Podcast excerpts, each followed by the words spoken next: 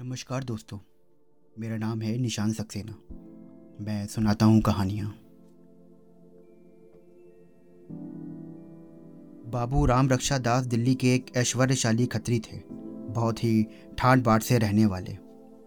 बड़े बड़े अमीर उनके यहाँ नित्य आते जाते थे। वे आए हुओं का आदर सत्कार ऐसे अच्छे ढंग से करते थे कि इस बात की धूम सारे मोहल्ले में थी। नित्य उनके दरवाजे पर किसी ना किसी बहाने से इष्ट मित्र एकत्र हो जाते। टेनिस खेलते, ताश उड़ता, हारमोनियम के मधुर स्वरों से जी बहलाते, चाय पानी से हृदय प्रफुल्लित करते। अधिक और क्या चाहिए? जाति की ऐसी अमूल्य सेवा कोई छोटी बात तो नहीं। नीची जातियों के सुधार के लिए दिल्ली में एक सोसाइटी थी। बाबू साहब उसके सेक्रेटरी हैं थे और इस कार्य को असाधारण उत्साहपूर्ण से पूर्ण करते थे। जब उनका बूढ़ा कहार बीमार हुआ और क्रिश्चियन मिशन के डॉक्टरों ने उसकी शुश्रूषा की, जब उसकी विधवा स्त्री ने निर्वाह की कोई आशा ना देखकर क्रिश्चियन समाज का आश्रय लिया, तब इन दोनों अवसरों पर बाबू साहब ने शौक से रेजोल्यूशंस पास किए। संसार जानता है कि सेक्रेटरी का काम सभाएं करना और रेजोल्यूशन बनाना है, इससे अधिक और वह कुछ नहीं कर सकता। मिस्टर राम रक्षा का जातीय उत्साह नहीं, यह सीमाबद्ध न था। वे सामाजिक कुप्रथाओं तथा अंधविश्वास के प्रबल शत्रु थे। होली के दिन में जब भी मोहल्ले में चमार और कहार शराब के मतवाले होकर फाग गाते और डफ बजाते हुए निकलते तो उन्हें बड़ा शौक होता। जाति की इस मूर्खता पर उनकी आंखों में आंसू भर जाते और वे प्रायः इन कुरीतियों का निवारण अपने हंटर से किया करते।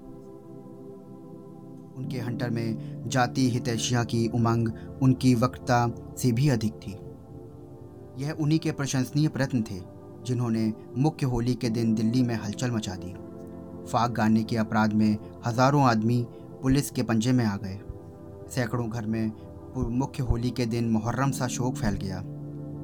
इधर उनके दरवाजे पर हजारों पुरुष स्त्रियां अपना दुखड़ा रो रही थीं, उधर बाबू साहब के हितैषी मित्रगण अपने उदारशील मित्र के सद्व्यवहार की प्रशंसा करते।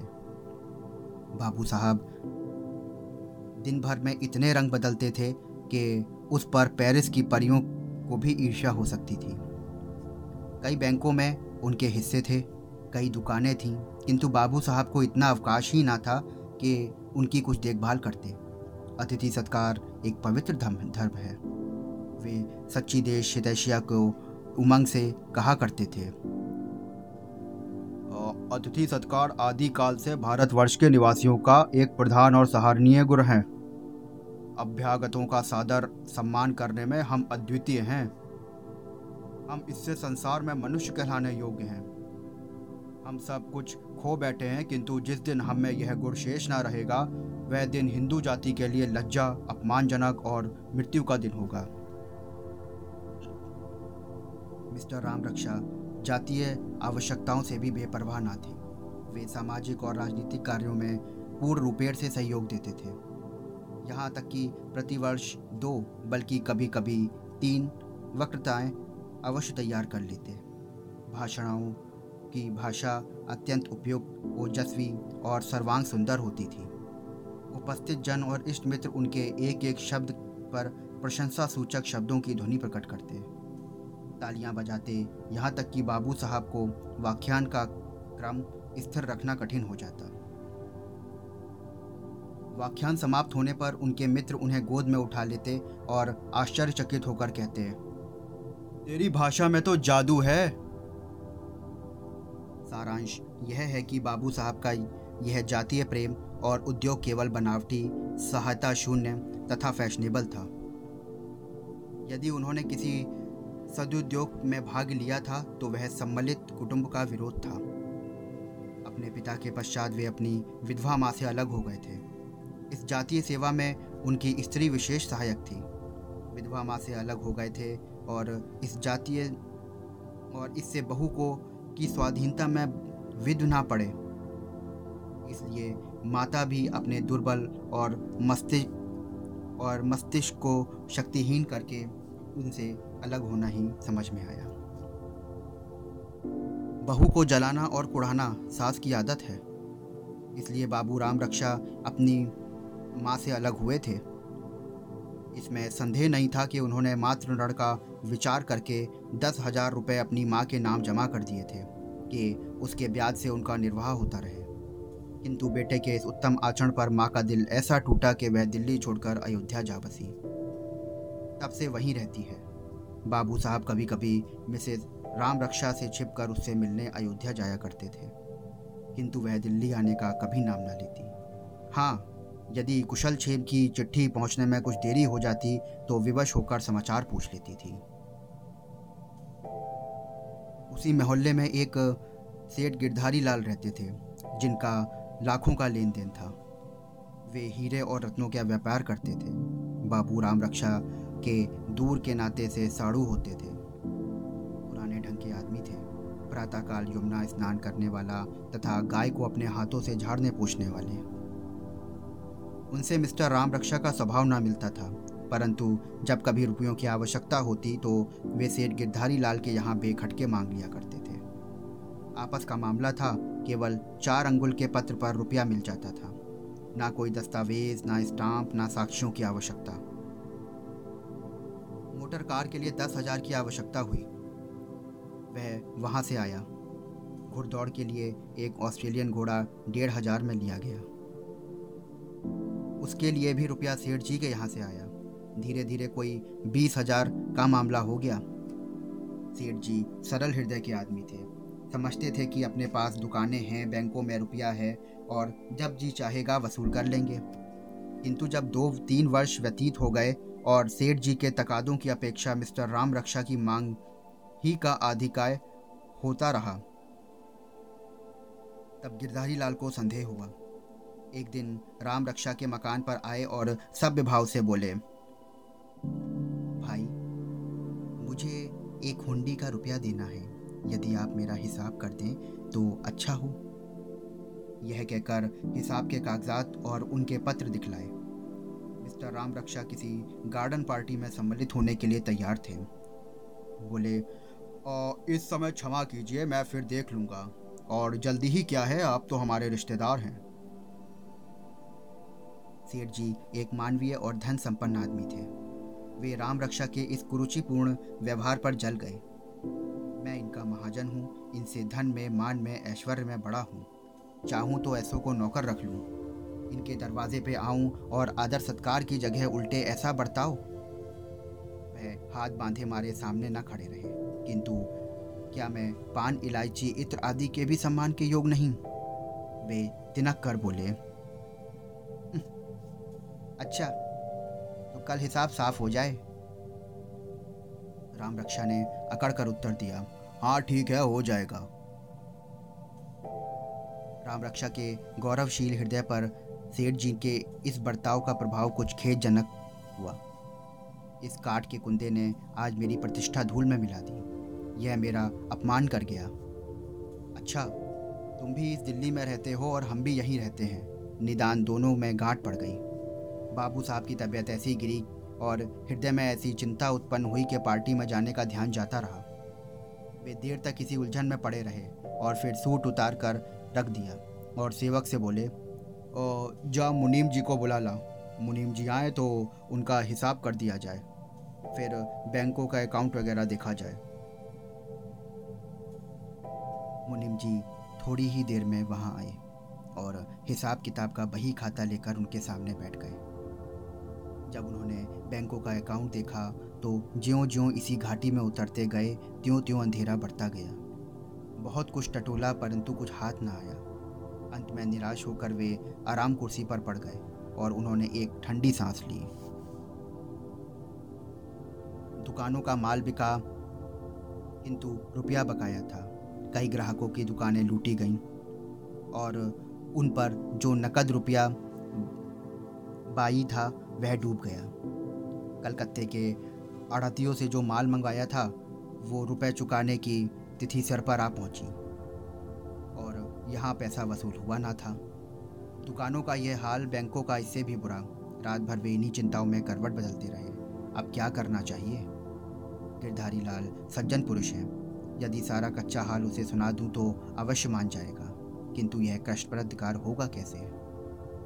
ज्यों ज्यों प्रातःकाल समीप आता गया त्यों त्यों उनका दिल बैठा जाता था। कच्चे विद्यार्थी की जो दशा परीक्षा में सन्निकट आने पर होती है वही हाल इस समय राम रक्षा का था। वे पलंग से ना उठे, हाथ मुँह भी ना धोया। खाने को कौन कहे, इतना जानते थे कि दुख पड़ने पर कोई भी साथी नहीं होता, इसलिए एक आपत्ति से बचने के लिए कई आपत्तियों का बोझ ना उठाना पड़े, इस ख्याल से मित्रों को इस मामले की खबर तक ना दी। जब दोपहर हो गया और उनकी दशा ज्यों की त्यों रही तो उनका छोटा लड़का बुलाने गया। उसने बाप का हाथ पकड़कर कहा, लाला जी आज दाने क्यों नहीं तलते? वो मुझे भूख नहीं है। क्या काया है, मन की मिठाई या कुछ और? क्या हुआ, किसी ने मारा है क्या? गिरधारीलाल चुप रहे। लड़का रोता हुआ घर में गया और मार की चोट से देर तक रोता रहा। अंत में तश्तरी में रखी हुई दूध की मलाई ने उसकी चोट पर मरहम का काम दिया। रोगी को जब जीने की आशा नहीं रही तो औषधि छोड़ देता है। मिस्टर राम रक्षा जब इस गुत्थी को ना सुलझा सके तो चादर तान ली और मुंह लपेटकर सो गए। शाम को एकाएक उठकर सेठ जी के यहाँ पहुँचे और कुछ असावधानी से बोले, महाशय मैं आपका हिसाब नहीं कर सकता। सेठ जी घबराकर बोले, क्यों? राम रक्षा बड़ी गंभीरता से बोले, इसलिए कि मैं इस समय दरिद्र निहंग हूँ, मेरे पास एक कौड़ी भी नहीं है। आप अपना रुपया चाहे जैसे वसूल कर लें। आप कैसी बातें करते हैं? राम रक्षा बोले, बहुत सच्ची। सेठ जी बोले, पर दुकानें तो हैं और बैंक के हिस्से। राम रक्षा बोले, आप दुकानें मुफ्त में ले जाइए और बैंक के हिस्से तो कब उड़ गए मुझे पता ही ना चला। सेठ जी बोले, जब ये हाल था तो आपको उचित ना था कि मेरे गले पे छुरी फेरते? राम रक्षा बोले, मैं आपके यहाँ उपदेश सुनने नहीं आया हूँ।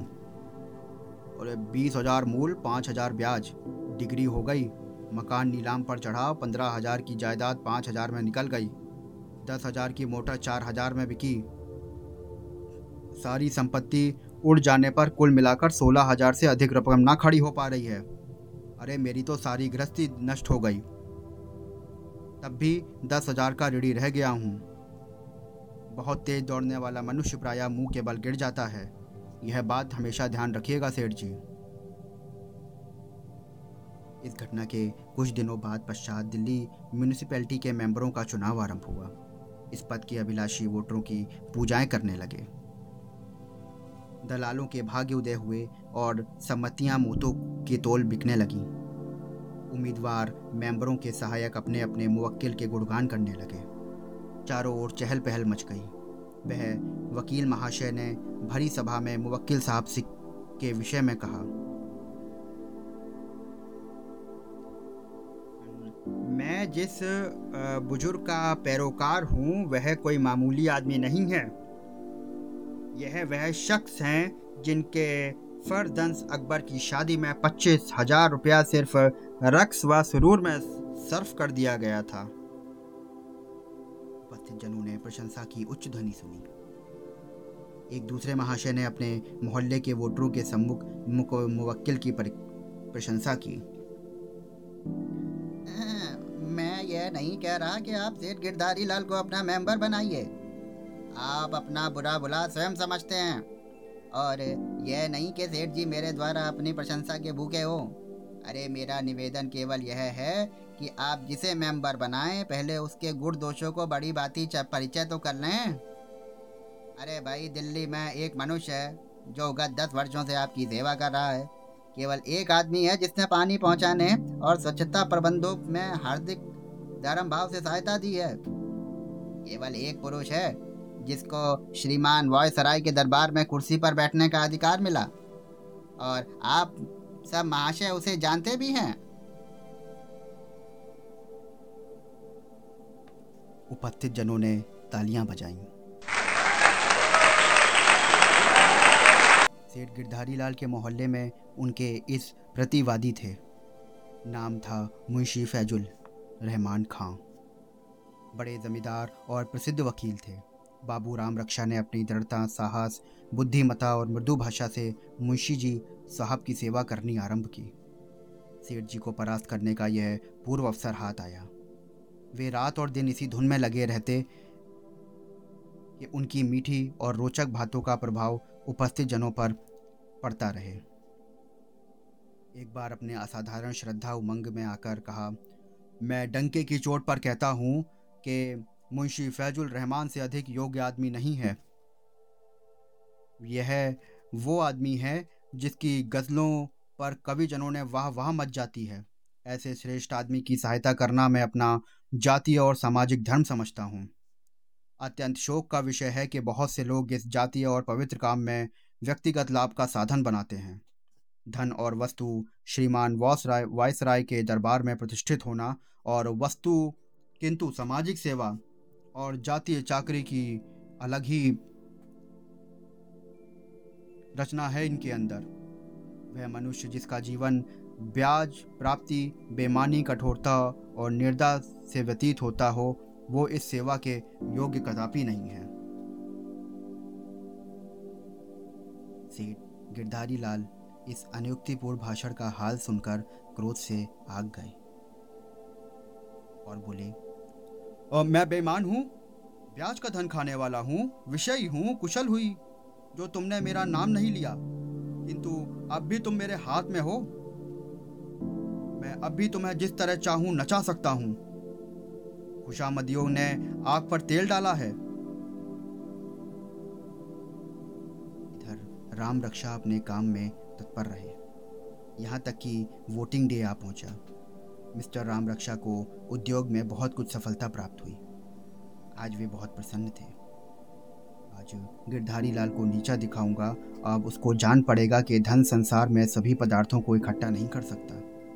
जिस समय फैजुल रहमान के वोट अधिक निकलेंगे और मैं तालियां बजाऊंगा, उस समय गिरधारीलाल का चेहरा देखने योग्य होगा। मुंह का रंग बदल जाएगा, हवाइयाँ उड़ने लगेंगी और आँख ना मिला सकेगा। शायद फिर वह मुझे मुंह भी ना दिखा सके। इन्हीं विचारों में मग्न राम रक्षा शाम को टाउन हॉल में पहुंचे। उपस्थित जनों ने बड़ी उमंग के साथ उनका स्वागत किया। बड़ी देर बाद वोटिंग आरंभ हुई। मेंबरी मिलने की आशा रखने वाले महानुभाव अपने अपने भाग्य का अंतिम फल सुनने के लिए आतुर हो रहे थे। 6 बजे चेयरमैन ने फैसला सुनाया। सेठ जी की हार हो गई थी। फैजुल रहमान ने मैदान मार लिया था। तो दोस्तों, ये थी इस कहानी का पहला भाग। आशा करता हूँ कि आपको ये कहानी का पहला भाग ज़रूर पसंद आएगा। मिलते हैं अगले भाग में इसी कहानी के साथ। तब तक के लिए स्वस्थ रहिए, मस्त रहिए और चैनल को सब्सक्राइब करना बिल्कुल ना भूलिए। शुक्रिया।